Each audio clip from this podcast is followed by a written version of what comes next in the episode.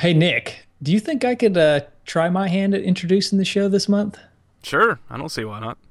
Sweet. All right, here we go. Hoy estamos jugando guacamole.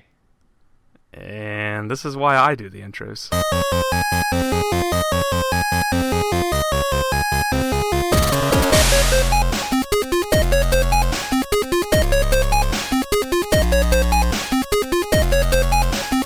Right, so good morning, good afternoon, good evening, whatever time you're listening to this. We want to welcome you to Metroidvania Mayhem, episode two. Right? Is that is that official episode two?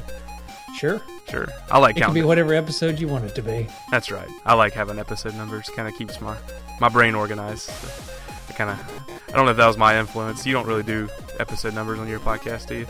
No, we don't. And I'll tell you why. And it, this may be too much of a tangent, but I'll tell you anyways.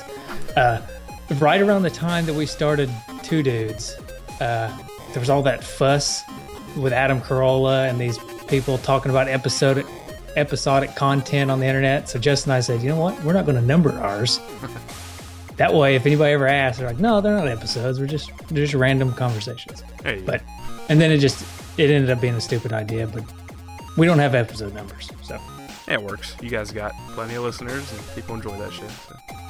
To each their own, I guess. All right. Well, how have you been, Michael? Been good? Pretty good. Just been playing a lot of uh, Guacamelee. Oh yeah. I was pretty pumped that we decided to play that game. It's one of those games I've heard a lot about and didn't have time to play, so I'm definitely excited to do that. Yeah, Uh, it's one of those games that I sat down to play about 15 times and never actually played it. Yeah, no kidding. That's what's nice about podcasts. Sometimes it gives you a reason to uh, actually dig into a game. It makes you reliable. It's kind of like doing homework for a college class or something. You uh, usually don't want to read that text, but you're going to because you want to pass that test. So I definitely, Right. I definitely don't want to show up to a podcast and be embarrassed that I didn't play the game. So that's kind of that's kind of my motivation. No, I'm kidding. Well, it, the only difference being that I actually did want to play Guacamelee. Mhm. So, yeah, I know I got a giant bucket list of games. Hopefully, uh, some of them are definitely a classified as Metroidvanias, so I'm sure we can get to those here too as well. So, all right, man. Well, this episode we actually have some uh, social media stuff to, to plug and uh, actual ways to, to contact us because our first episode we didn't quite have all that set up. Uh, we knew what they were going to be, but we didn't want to throw it out there just just in case the names change. So uh, we'll just go down the list here, shows show you guys where you can uh, check us out at. Uh, we have a Facebook group. I think that's kind of the the hub of where you can interact with us and with the other Metroidvania mayhem guys. we gotta come up with a name. I know you guys got like D, D patters for two dudes and an S. We call our uh, uh, listeners Segaholics. Uh, we have to come up with a name for that. Unless, unless you already did, You- you're pretty I organized. haven't I haven't come up with a name Okay. for them. I, I, I think maybe I don't know. Let's think about it. Let's think Yeah, about it. I don't- okay. I don't know. So, uh, well, and what's the best way to, to find the group? I, I, is there a direct I- address you type in, or I think you can type in, and I may be wrong, and I probably should have looked this up before the before the show. But I think if you type in faceback, faceback, Facebook, don't type in faceback. There's no telling what you'll get. oh yeah, but Type in facebook.com slash groups slash Metroidvania Mayhem. I think that will get you there. yeah, or maybe just type in Metroidvania Mayhem on the search. I'm sure something. Yeah, I think you can. Yeah, if you type in Metroidvania Mayhem in the search and hit enter, and then I think you can sort it by groups, and then we're probably the only one. I'm I'm assuming, but Seems like we are. I've I googled this name whenever we kind of talked about it. I didn't see anything else, so hoping that's the only one out there is us. Um, the the Facebook page, uh, aside from the group, is facebook.com slash Metroidvania Mayhem. So that's uh, we, we kind of duplicate our posts from uh, one to another, but the the group you can actually go in and post questions actually show up on the main feed of the Facebook group. So yeah, So- the groups the groups are they're they're better to be on to be perfectly honest for for this type of forum for for uh, a podcast where we like to interact with you, the listener. The pay, the Facebook group is just way better than the Facebook page, but but everybody's got to have a Facebook page too, right? So Yeah, that's right. Yeah, the, the the groups. I think I participate in the groups more than I actually promote the ones that I've created for my podcast. I, I don't know why that is. I, I I get. I don't know if it's I get busy or I just forget. But uh, I think it's just that you you like uh, you like Metroidvania and other groups better than your Oh, Genesis Gems groups. yeah. That's just what I'm thinking. That's yeah. I don't know. I, I I'm pretty active on the two dudes Facebook group. That's That's fun. true too. There's a lot lot of uh, cool guys in there. It's been fun to hang out. okay. Well, you we can also uh, you can follow us on Twitter at Metroidvania Pod. So that's, Yeah. that's where we're at there. Uh, we have official email addresses. This is really cool.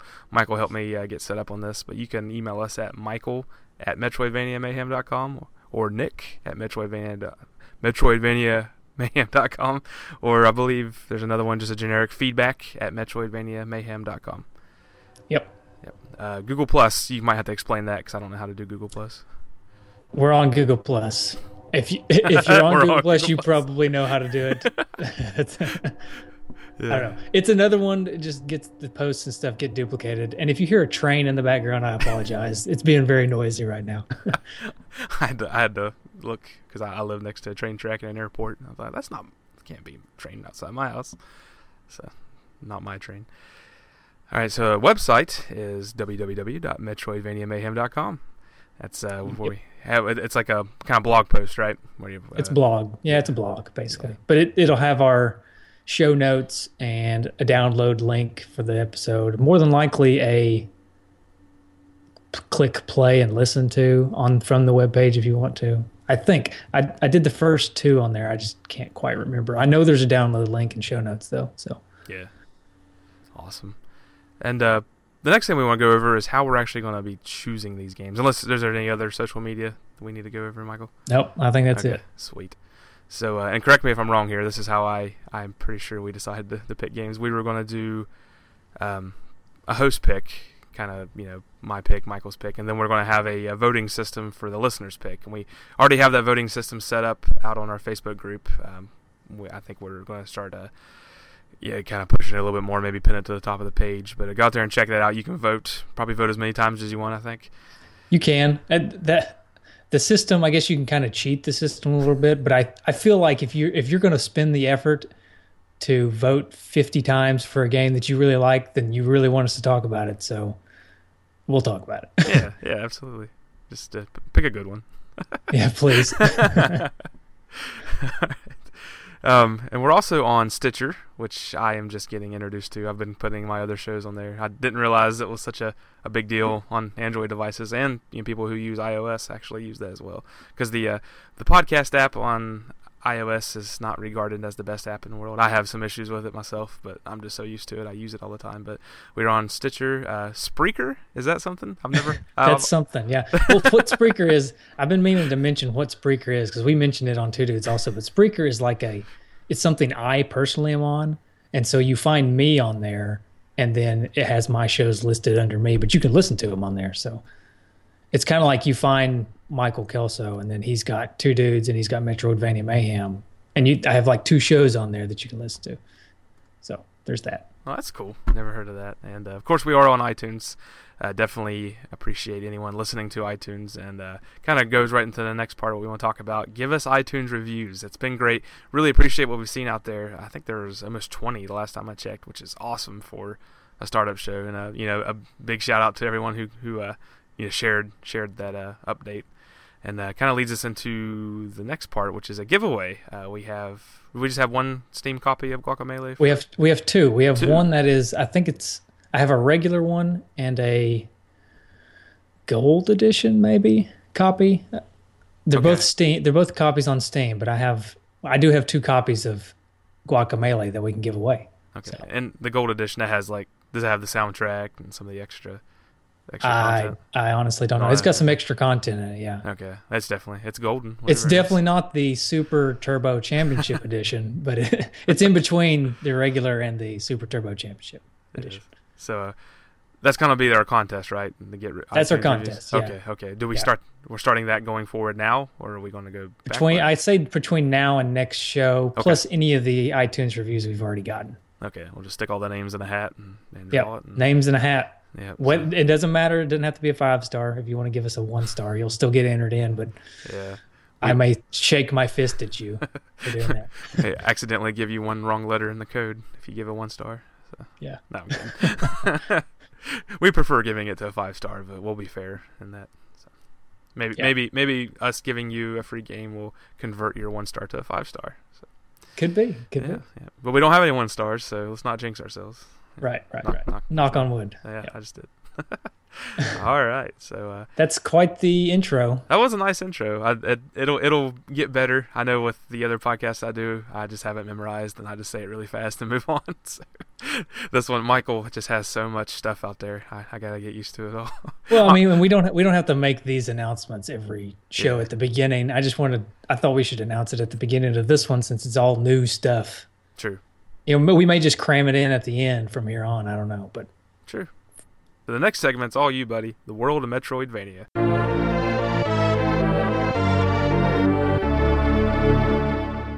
yeah. Do we have any like uh news music or something in the background? Like I doo could doo doo doo doo doo. do something like that, like some typewriters going in the back. Yeah, yeah, yeah. That's perfect. Typewriters. I like it. All right. So I decided that last time I did this segment, I kind of was all over the place and wasn't it wasn't it wasn't as streamlined as I wanted it to be. So I've decided that moving forward, I'm splitting this up into three categories. New releases, things that have released since our last episode, uh, new games on the horizon, like things that have just come into, or at least come into my attention in the last since the last episode, and then just major announcements, not necessarily major announcements, just some may be major, some may be general. Could be about uh, a game that we've already talked about, or it could be about just the world of Metroidvania in general. So, so new releases since last time. Uh, there's a game called Apotheon. I think it's how you pronounce it. Apotheon. Apo- Yeah, yeah. Yeah. It's a Greek Metroidvania, and it's got a really cool art style. I haven't played it yet, but I've seen videos and stuff. It looks pretty cool. Uh, I've heard mixed reviews about it. The, a lot of people say it's just it's just okay, you know. But uh, that's one that's a cool one to check out. Um, And it's did you- have actually- you seen that one? Yeah, um, I downloaded it. It's, it was free on PS. uh, It was free on PSN. So and it was kind of neat because they just released it and they made it a uh, you know exclusive PS Plus uh, download. So that was kind of neat. Free uh, game right off the bat. huh? Yeah, yeah. If you're, if you're a PlayStation user, I I I like my PlayStation games. So it, it definitely looks cool. It has a I like the art style. Um, it's very all the landscapes and a lot of the art style are very uh, it, mosaic and black and white and gray scaled out. A lot of the characters have like a black tint to them. Uh, it's re- really cool looking. It's I haven't seen anything like it.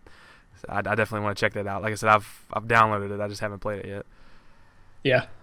Uh, the other one, th- there's one other new release that I wanted to mention. It's called Castle in the Darkness. And now this one, this one really piqued my interest in just in the past week. It it released uh, first week of February, I think, but it's it's got an 8-bit art style, and it's got this little blue knight guy, but it is, um, it, it kind of like how Shovel Knight takes a bunch of influences and kind of does some callbacks to old retro-y things. Uh, this game does the same thing from what I've seen. It's it's a it's got the same artist from The Binding of Isaac, if you remember that guy. So the art style is is is interesting. But I don't know. It just looks like a fun game. It's got a lot of really good reviews. Uh, some people said that it's one of their favorite games right now, which that's Yeah. kind of what initially pi- piqued my interest. So I, again, I haven't played it yet, but uh, I know you can level up, and I know you get all these different abilities and stuff.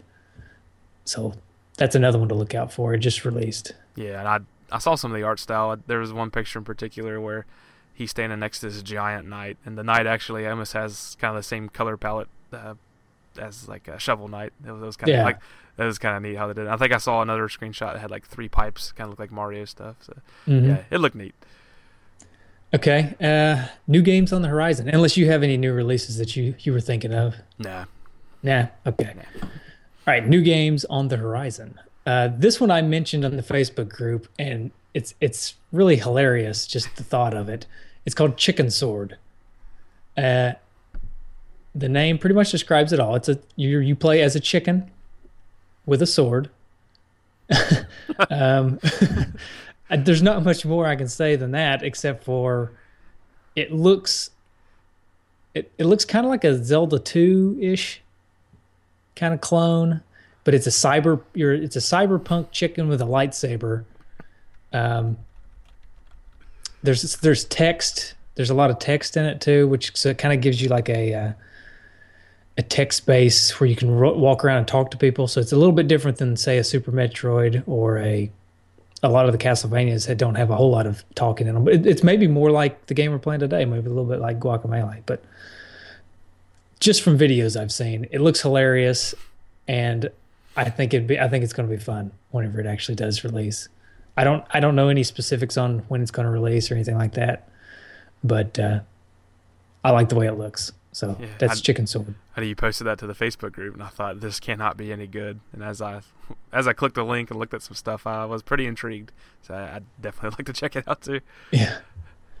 Uh, another one I wanted to mention is Monster Boy's coming back somebody's doing a Monster Boy game, which Monster Boy may be something. Oh, it's obviously eventually going to be something we'll cover on the show, but just I don't know. I didn't get. I haven't played. I didn't ever play a whole lot of Monster Boy back in in the in the day, um, so I don't really have a point of reference. But I know a lot of people are big fans of Monster Boy, so the fact that it's coming back is pretty big news for a lot of people. Yeah, definitely, definitely a uh, good franchise. I've played a lot of that. And that was pretty exciting news on my part. Sweet. And another one is this is a fun a uh, Kickstarter that I was looking at a long time ago. It's called Beyond Human. It failed, and it wasn't funded. I thought it looked really cool, but they will probably eventually be re kickstarting. Is that how you? Is that what you call it? Re kickstarting. Sounds good to Try, me. trying again. But uh, so look it up, and if it ever comes back on Kickstarter, then you should Kickstart it because it looked really cool. Yeah, I've, I've, never heard. I've never heard of that. I just googled it. It does look kind of neat. It's like a, almost like a sci-fi type Halo looking dude.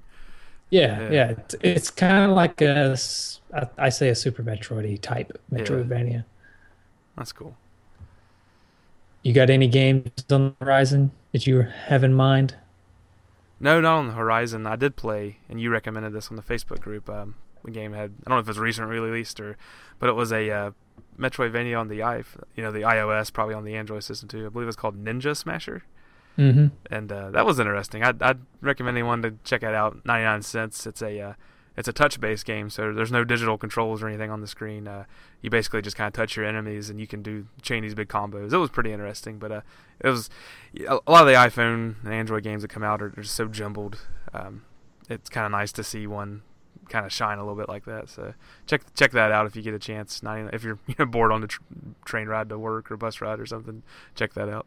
I don't ride a train or bus to work, but I know a lot of people do. So Nick just he just plays while he drives to work. Yeah, I do. yeah, I haven't I haven't actually got the chance to try it out. I just shared it because it looked cool. Yeah. But uh, yeah, that's one to check out. Definitely. Uh, and then just a couple of little announcements. One is I kind of dropped the ball, I think, when I mentioned Adventures of Pip last time. I'm pretty sure it's not a Metroidvania at all. So if you guys want to just wipe that from your memory, that's fine.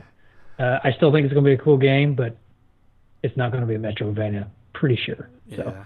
And I, I think the term Metroidvania has a lot of interpretations. I, there's a lot of people who've been posting games to our group, and I'm thinking, nah, not even close. But some some people might think it is. Uh, it, you know, that's up for interpretation. Yeah, well, Aaron's been posting a lot of stuff to our group, so I hope you're not calling him out. I can't remember who it was. I like I like Aaron, so if I did call him out, we'd we'd just shake hands and go on. right, right. And the last bit of announcement that I have is Metroid Prime Trilogy is now on the virtual console for Wii U.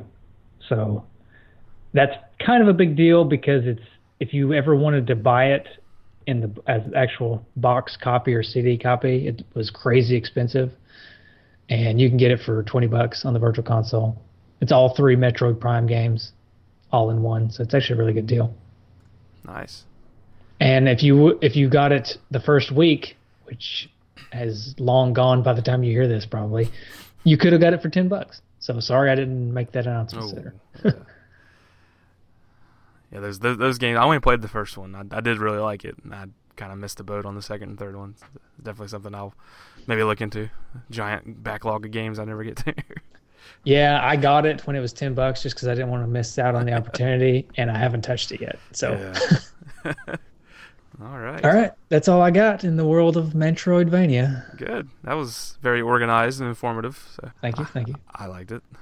so, hey, you just want to jump right into this uh, guacamelee thing? Yeah.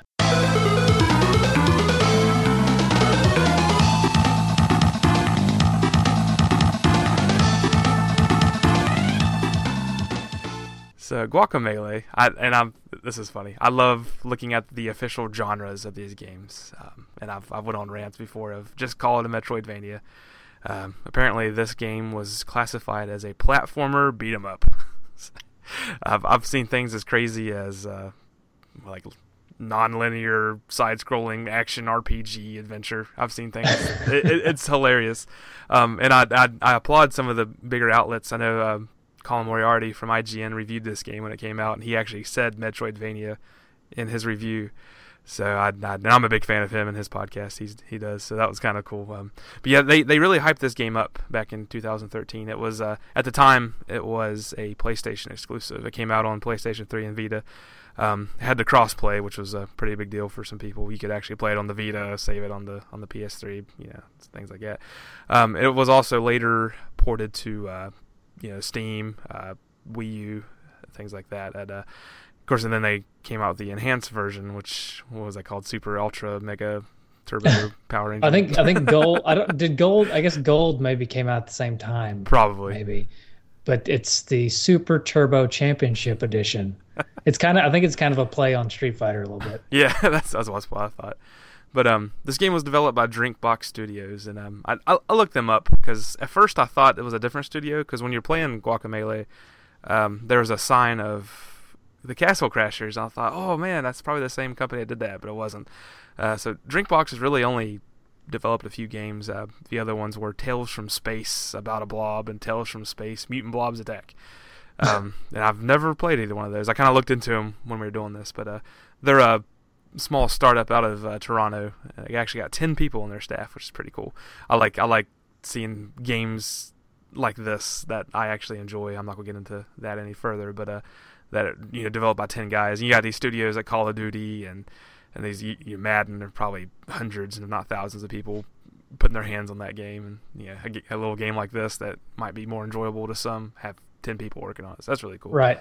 I thought it was really hilarious when I when you at the end of the game I beat it and I was waiting on the credits and there were credits for about 20 seconds long because because there's just one screen of names and then that was it. yeah, and and I don't. This game wasn't a Kickstarter game, was it?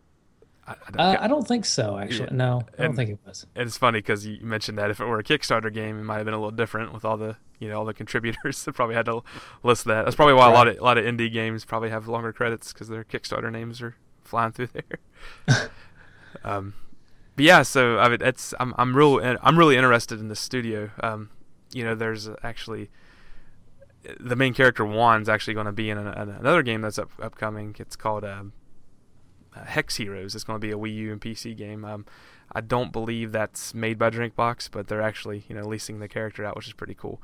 So that gives me hope that there might be another another one of these games. But yeah, as, as, as far as the, the history goes, you know, it was it was accepted very well by the by the you know the gaming community. It was nominated for a ton of the indie game awards. Uh, IGN gave it a nine out of ten. I don't know their the point system, but it was nine out of ten, something like that. And all the other outlets really really praised this game. So it, it definitely wasn't just a one and done indie, and it's kind of held ground. You know, it came out in 2013, and you still see it pop up on like the Wii U eShop, kind of on the front sometimes. Uh, it'll be there for a download, and I, I saw it whenever you go into the PS store. It's it's there under the kind of like the indie section. So it's definitely held its appeal a little bit, but. Um, you know, I I kind of read a little a couple interviews about the development cycle, and it didn't really sound like it took them a whole long time, a whole long time, a long time to make this game. Uh, it was it was real neat, kind of listening to the interviews. I, I the, these indie developers have really cool stories, and they're just down to earth. So if anyone gets a gets a uh, chance, go to um, indiegames.com. There's some cool indie uh, interviews out there with these guys. I wouldn't don't don't want to read the whole thing, but it was pretty cool. So um, as far as history goes, that's really all I kind of compiled. Did you have anything else?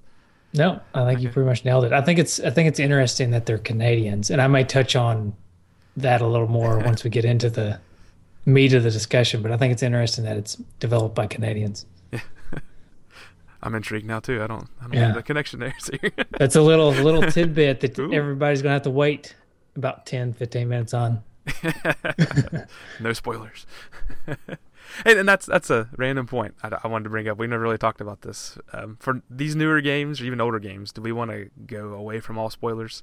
If if there's any kind of a twist ending, we don't want to talk I don't about. know. Maybe we should make a spoiler rule, like if it's older Yeah. than two years old or something. Okay, okay. I don't know. Because I, cause I kept writing down these notes and I thought, nah, maybe that's too much of a spoiler. I don't want to say that. See, this one, I feel like everybody should have played it by now, so I feel like we should. It's going to be hard to talk about some of this stuff, like the humor of this game, without spoiling some of it. Yeah. And I really want to get into the humor, so I don't know. Let's just make a a two year rule. What do you say? Does that does that make this one okay to talk about? Sure. When when did it come out? 2013. 2013. And if it's some big spoiler, maybe we can just say spoiler alert. And if you really Yeah, don't want to yeah. hear it, just turn down your uh, volume for about 30 seconds. Right, right. That works. Sweet. Okay, so as far as the story goes, is this where you're going to take over? Yeah, I'll, I'll I'll talk about the story. I'll just talk about the beginning of the story and the basics behind it. Uh, you start off the game as Juan, the agave farmer, which uh, little something about myself. I didn't, for some reason, I never thought that you actually. I mean, obviously, you have to farm agave fruits or plants or whatever they are, but for some reason, it never clicked in my mind that you would have to actually have somebody like going and picking the agave fruits out until I. So, anyways, embarrassing note about myself. But anyways, you're an agave farmer, and you, the town gets that you live in gets attacked by, uh, what's his name, Carlos. uh, I should have I should have looked this up. Carlos Calaca or something like that. Yeah, I, th- I think I said Calica, but yeah. Calica. Yeah. like so it gets attacked by him, who's from the the underworld or the world of the dead, and he comes he comes into the world of the living with his crew and attacks the town and steals the the princess basically or the the mayor's daughter I think it is in this game. He pretty much looks like And- an undead version of one of the three amigos, like full on get up and everything. Yeah, exactly. He's like dead Chevy Chase, skeleton version of Chevy Chase from the Three Amigos. But anyways, he comes into town and he goes to steal the mayor's daughter, and you as Juan decide that you're going to go take him out and save the save the princess. So you go to do this, and one of the funnier parts to me in this game is right off the bat, you go to fight him, and you get this uh, it's like a fight screen where it shows Juan versus Carlos or whatever. And as soon as that screen goes off, he just kills you. You're like, I think you're the chance. Yeah. Yeah, you don't even get a chance. Yeah. It's it's hilarious. But And I, I, I So love it- the, I love those old posters. They look like in like in the classic like luchador wrestling match poster when there's you know Juan versus this guy or whatever. That's really cool. yeah. Uh, so, anyways, you die and you go down to the underworld, and in the underworld, you get a luchador's mask. And when you put on the luchador's mask, you become a luchador, which is like in this game is a mythical warrior type person with superpowers and stuff. So you come back to the world of the living as a luchador, and then your task is to go save the princess and stop Carlos from destroying the world. Or actually, he's trying to merge the worlds Yes. and become the become the ruler of of said merger. a merger. I like it. It's like business, business terms. Yep.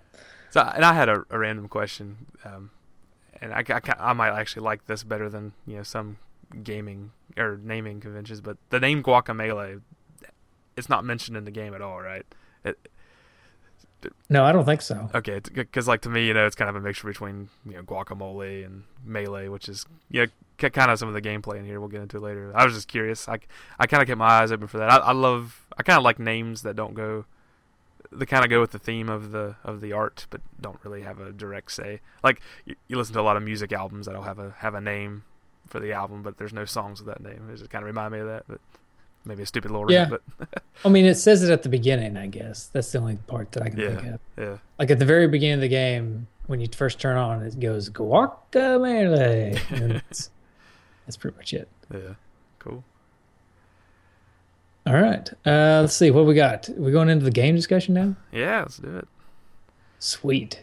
So I'll let you start. Yeah, sure. Um, course, you know we are a Metroidvania podcast, and what what made me feel like this was a Metroidvania game. First of all, I read the reviews. I heard, um, like I said, Colin Moriarty said it was a was a Metroidvania. I think even the guys at a um, US Gamer, you know, consider this a Metroid game or Metroidvania. So it definitely sparked my interest in that. But it had the formula of what I define as Metroidvania. Uh, there is a so so-called open world. Some people will dispute that a Metroidvania is an open world. To me, it, it it's an open world, but you have to open parts of it to get to the next. But you start with you know your basic move sets, your basic uh, abilities, and you grab another ability, and you can open up new parts of the world. So, but to me, what made this game special, and I, I really think new Metroidvanias have to do something new, special, kind of keep this genre alive. A lot of people think this is a played-out genre. Um, so to actually make this an interesting game. I think it needs something special. To me, the special of this was the just the fighting in it, and uh, it, it's not your because a lot of Metroidvania games, you know, are, are running guns where you sh- shoot a guy once he's dead, or like with Castlevania, a lot of your um, enemies only take one one hit, they're gone, and you know you're you only really have one animation to, to hit a guy. But this is this kind of plays like a classic beat 'em up. You can string together combos by mashing on your button. Uh, you know, every a lot of your power ups through the game actually end up being attacks too. So you can string together these crazy combos, and uh, of course, you know, in classic fashion, the uh, the goat guy will come on screen and say some funny stuff. And I think even, I think even said toasty one time when I was doing it, like like the old Mortal Kombat two days. But, right. but uh, yeah, and, and that's kind of the the basis of the gameplay. And then just picture any other Metroidvania game you played, you you kind of you have a map and uh, of course you know this will hold your hand a little bit more than any other of the classic metroidvania games. Uh, yeah i think i've said this the other night you don't really have a, a, waypoint. This one just pretty much has an arrow you know you open up your map it's like go here. So you know you gotta get there. And usually it's pretty i don't think i ever because a lot of times in those old castlevania games i would pass up some of the powers and i'd get to a spot and i'm like well, i can't get up here. I can't double jump. I'm like oh gosh i skipped over the double jump. I gotta go back and find it. But for the most part this game you know there it is. Um, and of course, to bring up one classic uh, throwback, your power ups are actually held in a little pod that looks very, very similar to me. Did you notice that? yeah, it looks exactly like uh, Super Metroids. well, I don't forget what they're called, but yeah, yeah, it looks exactly like them. and I think even at some point when he when he call when he mentions when the goat guy mentions the name of what they are, like you destroyed my whatever, it's even almost exactly the same word as what they're called in Metroid. and I wish I could remember right now, but I can't. But yeah, I can't either. yeah, it, it, see, you mentioned the you mentioned the com the combat, and I I totally agree. I think that is the bread and butter of this game. I think it's I think it's better than a beat 'em up. Actually, I think it's almost on par with a fighting game. Yeah. The way the combos and stuff work. I mean, I was blown away by late in the game some of the combos that you can do and you know you go to the you go to the chicken who teaches you how to do the combos. In the in the the first or the second town there's a chicken that every time you get a new power you can go back there and he'll teach you how to do all the combos. And some of the combos take up like the whole screen. And in order to do some of them you have to not only do you have to combine your attack button and your special attack button but you also have to combine your dodge move to make one um, move forward quickly enough to chase the guy down after you knock him across the screen. But I mean, you can get. I, th- I think my highest combo was like a hundred and something. Oh wow! Like, of course, they add up. Um, even when you transfer between guys, as long as you don't get hit, as long as you don't get hit, the combo keeps combo meter keeps going up. But I mean, just on one guy, you can rack up thirty hits before he dies. Sometimes, if it's if it's a beefier opponent. But the con the combat is just that that's the one thing that just completely blew me away because I I wasn't expecting the combat to be that deep in this game. Yeah, yeah. And I you know I'm I'm I was a huge wrestling fan growing up, so some of the throws you could upgrade with like getting a power pile driver or a suplex. It was kind of neat getting some throwback to some of those old wrestling moves because you know you're you are a luchador with a championship belt around your your waist. It was nice to have some old school wrestling moves. but yeah. um, and and you uh, you made a point about the the, the combos. Um, I think it was toward the end of the game when you're on your way to Calaca. There was like a few rooms with just an obnoxious amount of enemies, and I felt like that's. I think I got about 90. I, you definitely beat me in the combo race, but that that's where I got most of my combos. I just kind of, I, I, like using that uh, like the the blue kind of dash punch. I can't remember what it was called, but that would kind of hit a bunch of them at one time, and then pop pop a few in the air and just start going to town. So a lot, lot of button mashing, but there was a bit of strategy to it because, uh, like you said, this I can see this being better than most beat 'em ups because yeah. I'm a huge Streets of Rage fan, but you know, let's let's be honest. That's a button mashing game. This game has a little bit more strategy to it on how you have to fight your enemies because you know once you get the power of uh, you switching between realms, you know, you'll have two enemies on screen on the screen, but one enemy is on this realm and this enemy is on the other realm. So you had to kind of switch between that. what was really cool, you know, you fight the enemy on the left and get to the point. Like cause usually when they're um, about done, you could kind of throw him. and I would pick up that guy, throw him across the screen, and then switch to planes real quick, and then it would actually bump into the next guy. It's kind of neat you could do that, but um, yeah, I, I, I definitely agree with you. This is probably better than most beat 'em ups you play as far as the fighting mechanics go. Yeah, I'm thinking we should probably mention a few of the mechanics for people who haven't played the game because you're mentioning stuff like this dimension switching and people are probably thinking if somebody hasn't played the game or is not really familiar with the game they're thinking what in the world? So a few of the major things besides just the combat that you can do in this game is there's a a dimension switching mechanic where you go between the world of the dead and the world of the living. And you use this all the time to make different platforms appear and there's different enemies in each each realm. So it's used in combat as well as the platforming i i thought that that was another i mean it's it's, it's like they took they had the combat already so they didn't necessarily have to add anything else but then they keep they add that dimension to the game too and it just just adds another layer altogether. They didn't have to do that at all, in my opinion. I think they could have gotten by with just the plat- regular platforming and regular combat, and I would have loved the game just for that. But then they add this dimension switching mechanic, and I don't I don't know about you, but there was a lot of times where this game got the platform at least got really really challenging. Yeah, yeah, and it definitely reminded me of uh, one of the reboots of Prince of Persia on the, uh, the Xbox 360 and PS3 um, just kind of having to switch those platforms like that, and then you know one platform would be visible in this dimension, and it wouldn't be in that one. You'd have to flip that back and forth. It it got frustrating, but there was such a sense of accomplishment when you get it done. But it, I, I kind of wrote down. It reminded me of some of those old Prince, not old, but the uh, Prince of Persia games where you're doing a lot of the wall climbing and wall jumping, and yeah, it was it was it was frustrating, but I kept coming back for more. It was, it was kind of a good frustration, if that makes any sense at all.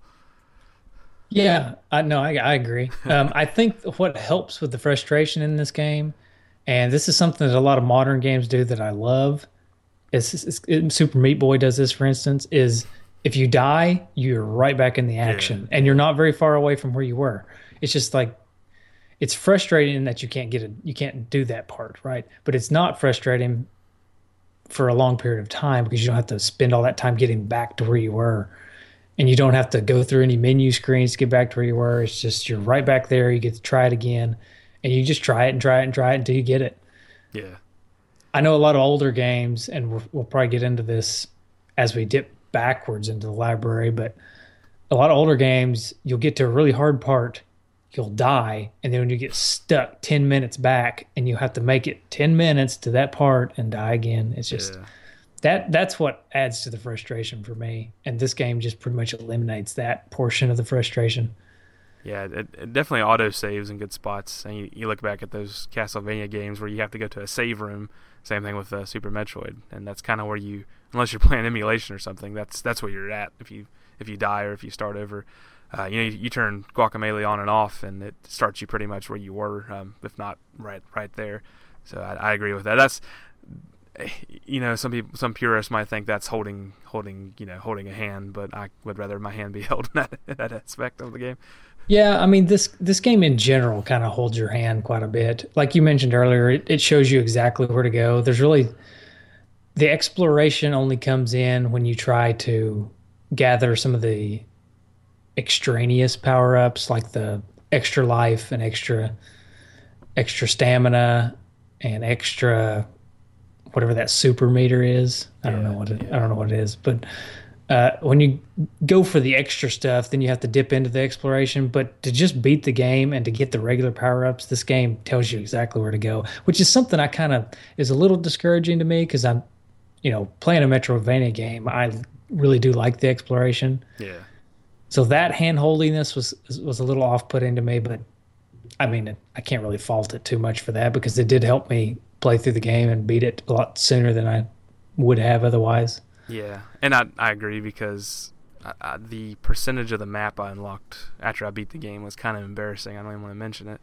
But, um, when you when you don't have a waypoint or don't know where you're going, you kind of naturally unlock most of the map. Um, you know, there's there's times in those you know, Castlevania. I always go back to that, but it'll kind of give you an update every time you start the game how much of the map you've unlocked. And uh, yeah even before i would have three or four bosses left and i've already unlocked most of the map. It's just because i you know you're trying from here to there you're checking every nook and cranny to see where you need to go. This one like you said was just kind of it's up here.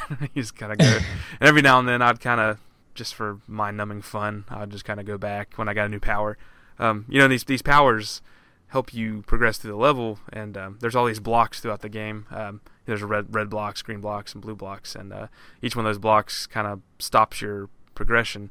And once you get the power, like you know, you get like a, an uppercut, which looks you know shows like in the red outline around one when he does it. That lets you break through the uh, red blocks, and then of course you get all the other power ups that let you do the same thing. So it was kind of every now and then when I didn't have much time, I just kind of started up and just go back to places where I've already been, just trying to see because I think the map even shows you colors um, when you when you open it up. Like if it does, yeah. yeah. So I mean, you even have that, so you even know where you're going.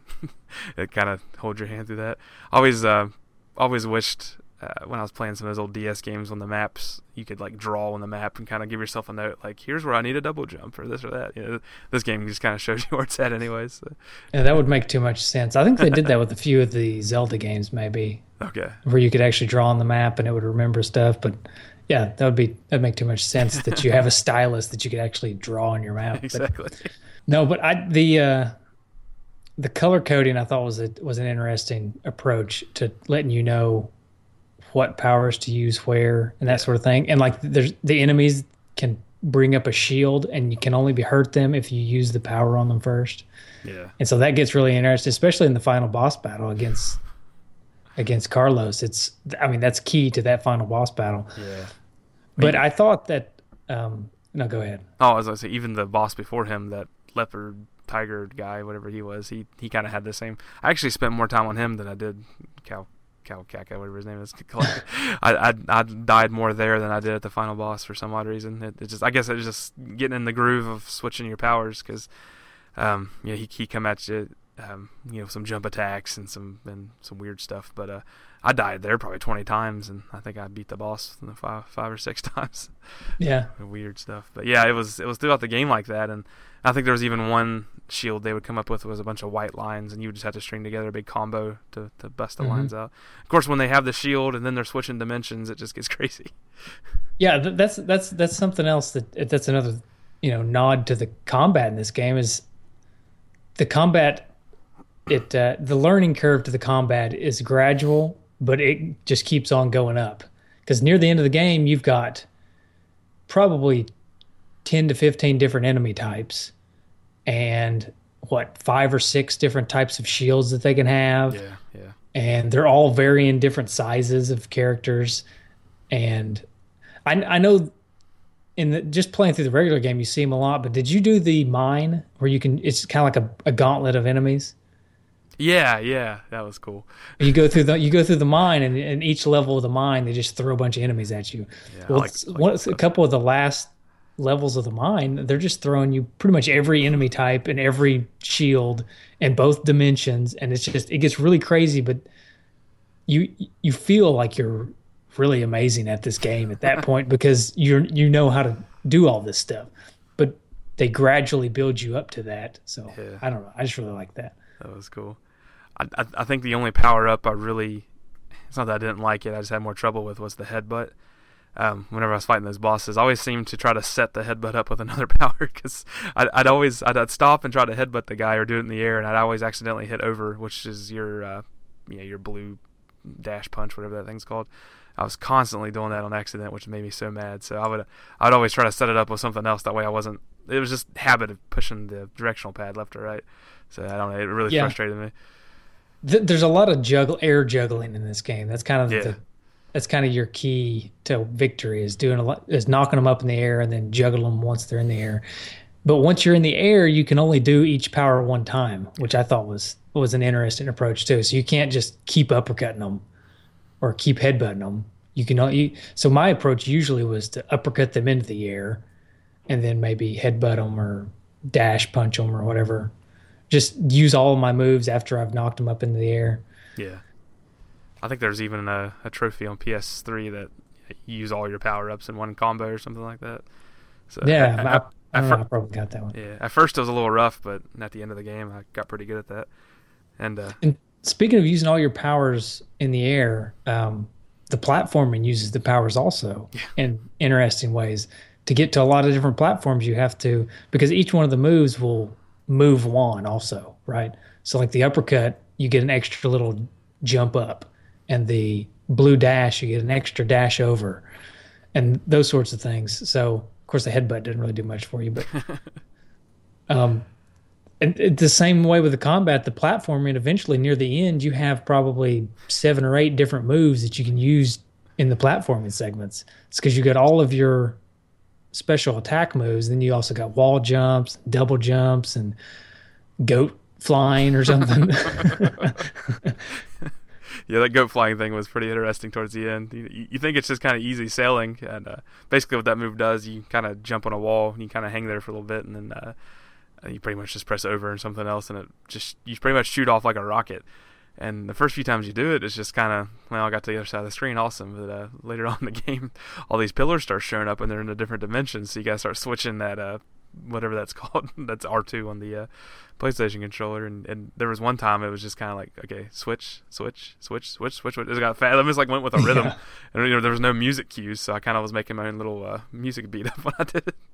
But right. yeah, that, that and was... then there's also warps too that you have to fly oh, through. Yeah, and the warps change based on dimension, and I don't know. It, it's blowing my mind just to think about it right now. Yeah, I, I kind of got lucky the first time I did that, um, and which was funny. I, I did really well with every platform, um, and then there was one that I could not wrap my head around at all, and I literally popped YouTube up to uh, watch someone how they did it, and it was one of those things where I just like kicked myself in the face because it was just so easy. It, I, I, think all I had to do was do an extra jump, double jump or something. I forgot I had. It was just something stupid, stupid. I, I, I, hate, I hate. Anytime I play a game, I really hate looking at strategy guides and and and helps on online. It's just I always feel like I'm cheating when I do that. Um, that's a whole other podcast I think I recorded once before, but uh, it uh, it just kind of defeated me that it was that easy, and I just thought, oh crap. yeah. Well, we've talked a lot about the controls and the gameplay. Uh, we haven't touched a lot on the graphics or the sound and music and stuff. Not, not at all. or or my or my favorite part of the game, just the general humor. But so, what did you think about the graphics of this game? Yeah, at, at first, and I'll be honest, I'm I never, I've never been a big fan of kind of the. Uh, I don't know, kind of the cartoony look these games have. Um, th- there's a lot of this kind of art style on the uh, iOS App Store, and it just it always kind of looked generic to me. But um, once I started playing this game, it was very detailed. I mean, even I, I, thought about that poster when it comes up when you're fighting someone, and uh, you know, not to be uh, that was not really gross, but uh, you know, it would show uh, Juan breathing and like his, you know, his his biceps and his pecs were kind of moving up and down and that kind of cartoon style. Like, that's kind of cool. It actually shows a little, you know, a little uh, motion like that. But the animations were, were great. Um, I think they did it, it, it, did the the theme of the game well. I think uh, with this whole luchador and, and this and this Mexican theme. Um, I, d- I definitely liked them. I, I thought they, they did well. Um, one of the things I was real impressed with was the uh, all the evil chick. I can't remember her name. Um, her flowing hair was really neat. It was like this big black, and it was like like a big black shadow behind her, and it was constantly moving, and uh, it was just it, it, was kind of a nice little touch. I, I like that, but yeah, I know her name, but I don't think I can pronounce it. yeah, she had some real it's funny. like X'tabay or something. Yeah, she had some real funny lines. We'll get into later, but yeah, I, I overall I, I, did enjoy it. It's um, definitely it's, it's, still not my favorite art style in the world, but I, I thought it did the game justice. I thought it was a perfect match for the game. I don't know if I would use this. I don't think this art style would fit for any other game, no. and I don't think I would put it up there in like the best graphics I've ever seen. You know I wouldn't. I don't even think. I, I honestly think that even Super Metroid, which we talked about last month, probably it has the same idea where it's like the graphics fit it perfectly. But I think I kind of prefer the Super Metroid graphics. Yeah. But for this game, I think it's spot on. This is exactly the kind of graphics that a game like this needed. That's my opinion on. Music, sound. What do you What do you think about that? I mean, oh, it's just right. a bunch of bunch of uh, I don't know. I don't, I don't want Mexican music. I don't know the genre, but uh, it was definitely good. I felt like I was in a you know, a local Mexican restaurant. Uh, I, I really liked how when you switched the dimensions, um, like to the like kind of like the dead world, it almost sounded like you're in a tunnel. I thought that was kind of mm-hmm. cool. It was like the same music, but uh, you know, the music matched the gameplay. Um, it's it's definitely not a style of music I'm gonna listen to on my way to work or anything. But uh, right, I, I thought the tunes were they, they were catchy. I, I could whistle them as as I went on, so it's it, it fit the game well. I don't think you get any better than that. Um, as far as like sound effects go, I nothing really popped out to me as amazing, but yeah, sound effects are, are, are they, yeah, I'm kind of in the I'm kind of in the same boat with with the music and the sound as I am with the graphics. I think it works. I think it it all works together to make this game exact. You know, it all works perfectly together. I don't yeah. think it's. You obviously couldn't use this music in another game. I mean, you can't true. stick this in a Castlevania game and it, it, it ain't work. Whereas you know you could take you you could probably take the Castlevania music and stick it in stick it anywhere because it's like orchestral type stuff. But yeah, yeah. I don't know. I think it works for this game, and I, and I and I like it for that. Yeah, absolutely. Yeah, unless you're th- unless it's like a Castlevania game, you know, based on like the Day of the Dead or something. Yeah.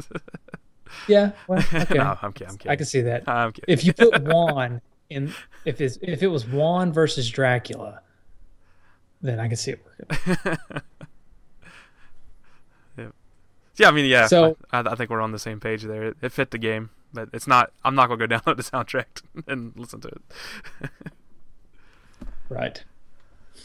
Um, one, one, probably the last thing since we're we got to keep this at a normal podcast level time frame that I want to talk about is the humor of this game. Oh yeah. And this is something that another something that kind of sets it apart, and I guess humor slash throwbacks because this game has a lot of throwbacks and pop culture stuff in it.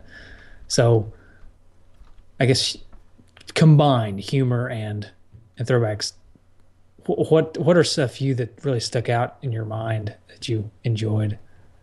Well, being a huge Star Wars fan, I am. They they did a direct quote from Star Wars, which I thought was was great. Uh, you know, he he uh, it was the uh, the princess or whatever her name is. She she told the uh, Carlos guy, uh, was it your your your confidence is your weakness or something and of course he looks at her and says your, your faith in your friends is yours which is a you know big quote from star wars with luke and the emperor which i thought was great. That was one of my favorite lines in the whole in the whole game.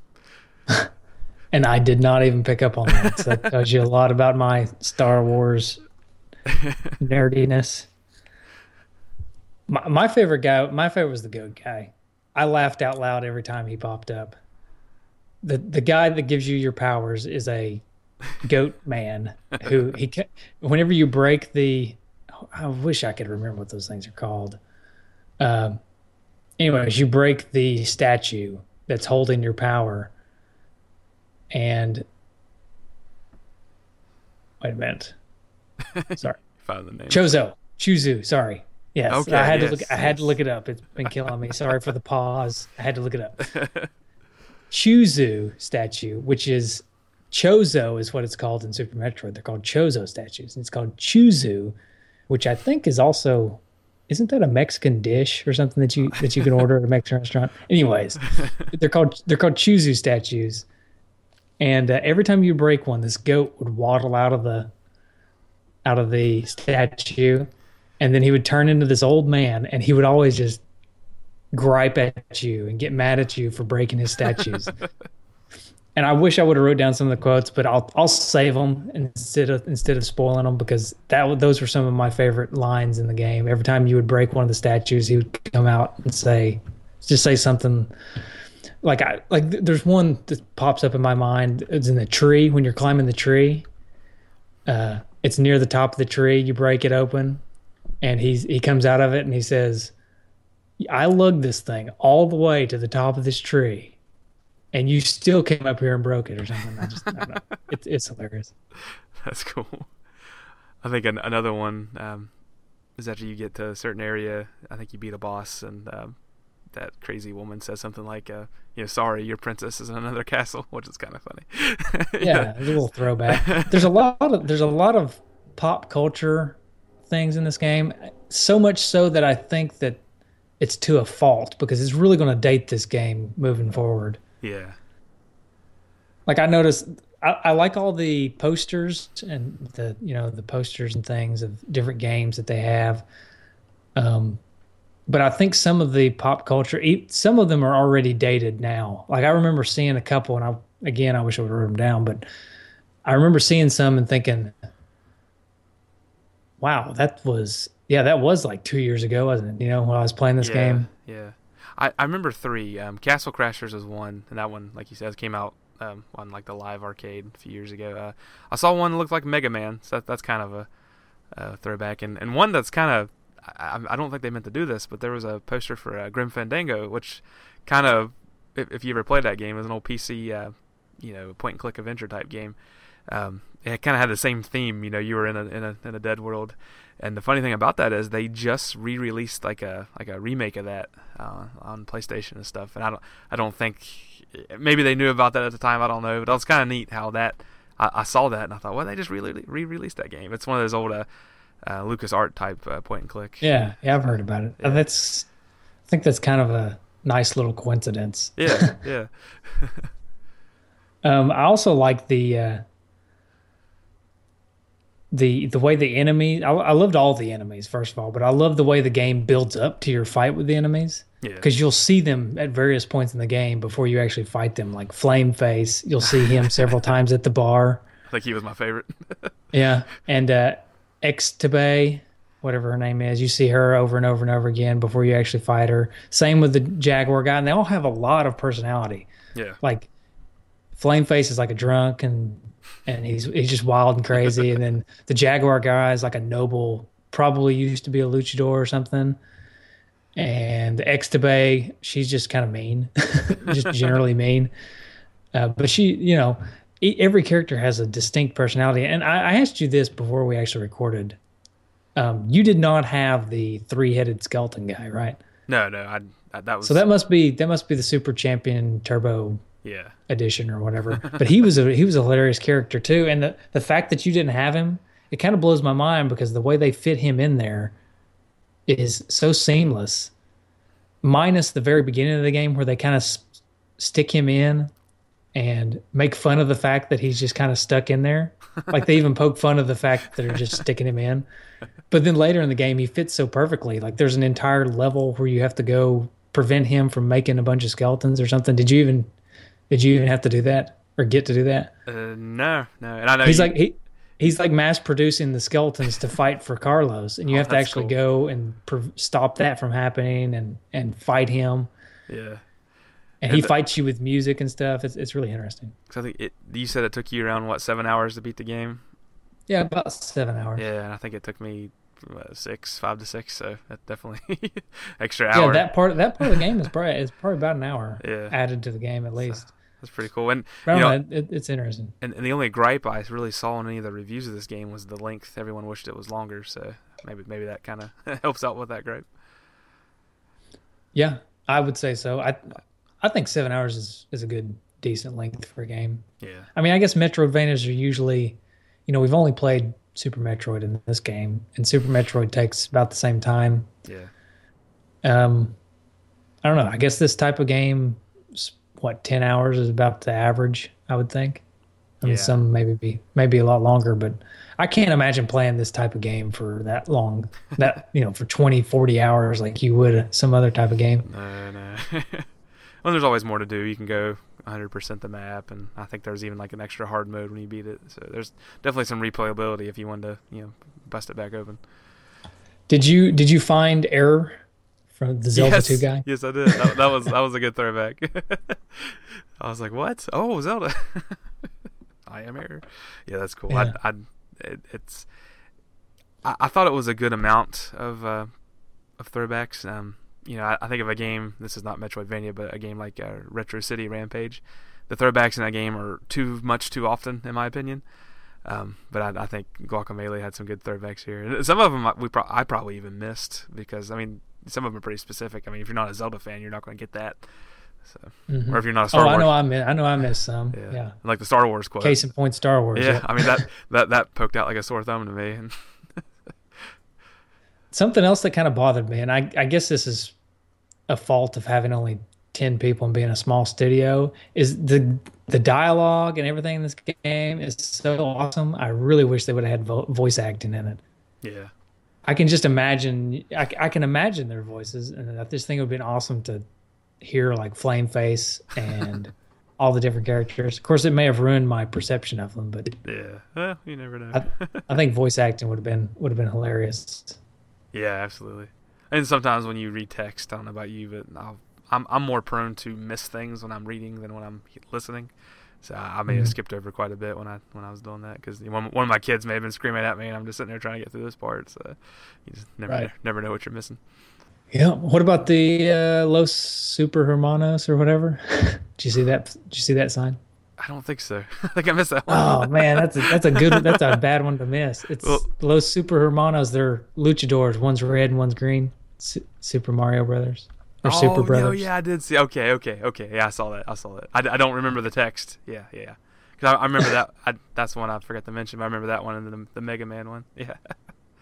Yeah. I started. Okay. To, I start. I started to Google it, but uh, you said Super Mario, so I got it. Yeah. All right. I guess I mean that pretty well covers it for me. I, I did want to also mention, and I don't know where to mention this, but uh, you didn't play on Steam, but I played on Steam, and Steam has I forget what it's called, where people can make their own content, Steam Workshop or something like that. Well, on the Steam version, and I don't know if people, I don't know if you had this type of stuff on your version, but on the Steam version, you can download different costumes.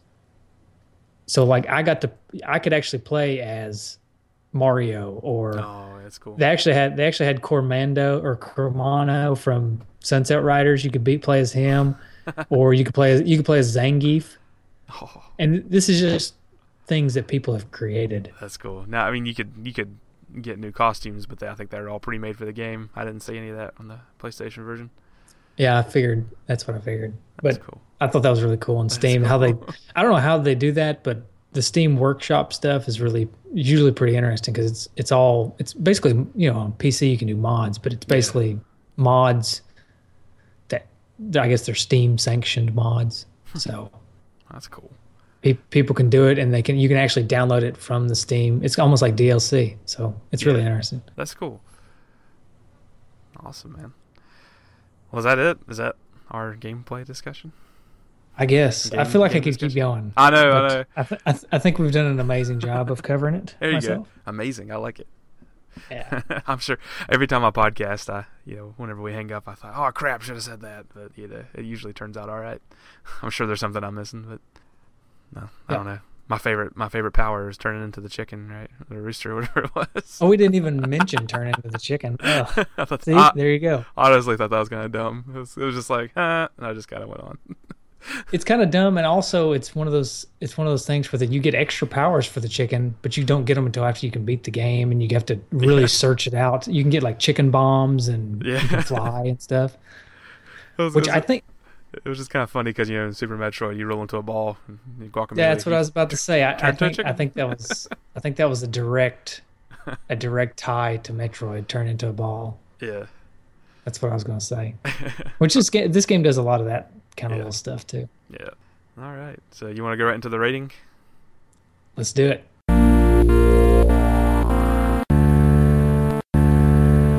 Well, this will be easy. Um, this is definitely one of the better uh, Metroidvania games I've played on kind of a current gen system, or you know, in the past few years. Uh, I would definitely think this is one of the better ones that have come out lately. Um, I'm going to say this is an A plus for me. I'm definitely going to play it again. There's no doubt in my mind. I'll go back and, and play this one. i it's one of those games where I'd really kind of want makes me want to get a Vita because I'd, I'd like to play this on the go. I love Metroidvanias on the go, so uh, this is one of those games I'd like to have on a handheld. If it, if it comes out on the 3DS, I'm gonna absolutely buy that game. but yeah, A plus for me. Yeah, wow. I, I'm going to have to give it an A plus too. I think not only is it probably the best modern Metroidvania that I've played, I would put it up there with the best of all Metroidvanias that I've played personally. I mean, I would stick it right up there next to Super Metroid. Nice. I mean, I may personally like Super Metroid better, but I would also give Guacamelee a A plus. I think Yeah. it's, I think it's, I just think it's pretty amazing what they were able to do with this game. Yeah. And bottom line. 10, 10 person studio, absolutely. That's cool. All right, so that's a A plus for us, right? Yeah, I guess so. And I, you know, we rank it compared to the other games we played, so we've only got Super Metroid to compare to. And I think, as much as I hate to say this, if we both gave this one an A plus, and man. you gave the last one an A minus, and I gave it an A plus, does that put Guacamelee above Super Metroid? I mean, in Or my, do we get? in my eyes, yeah, but you know, this is a two man show. Oh man, that's almost blasphemous to I say. know, I know. Kick me off. I'm not a true Metroidvania guy. I'm just a Vania, I'm just a Vania guy. Guac, guac, Guacavania. Oh, we're gonna have to rename the show Guacamania. Oh. Okay. Well, I guess uh, the uh, the letter grades don't lie. Yeah. As of right now, we say Guacamelee number one, Super Metroid number two.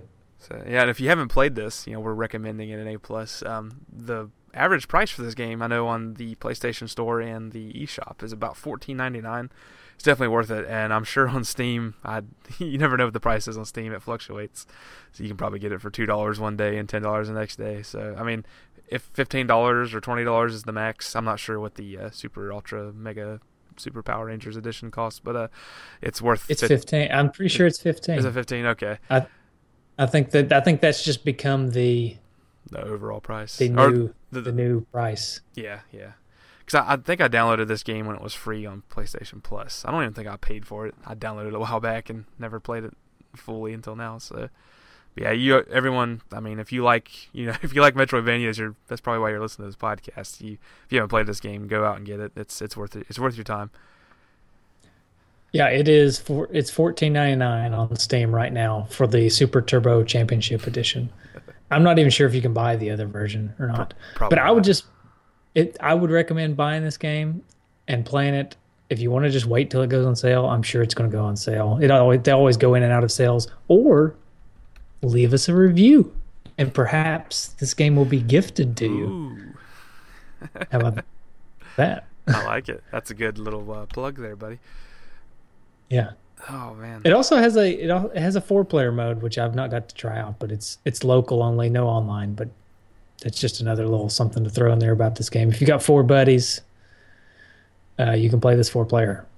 yeah. Now I At least on Steam, you can. I did play some co-op with my oldest son, who's five, and you know it was it was kind of funny. He, he of course he couldn't get to any of the platforms. He wasn't real good at that, but he enjoyed the fighting part. So Yeah, cool.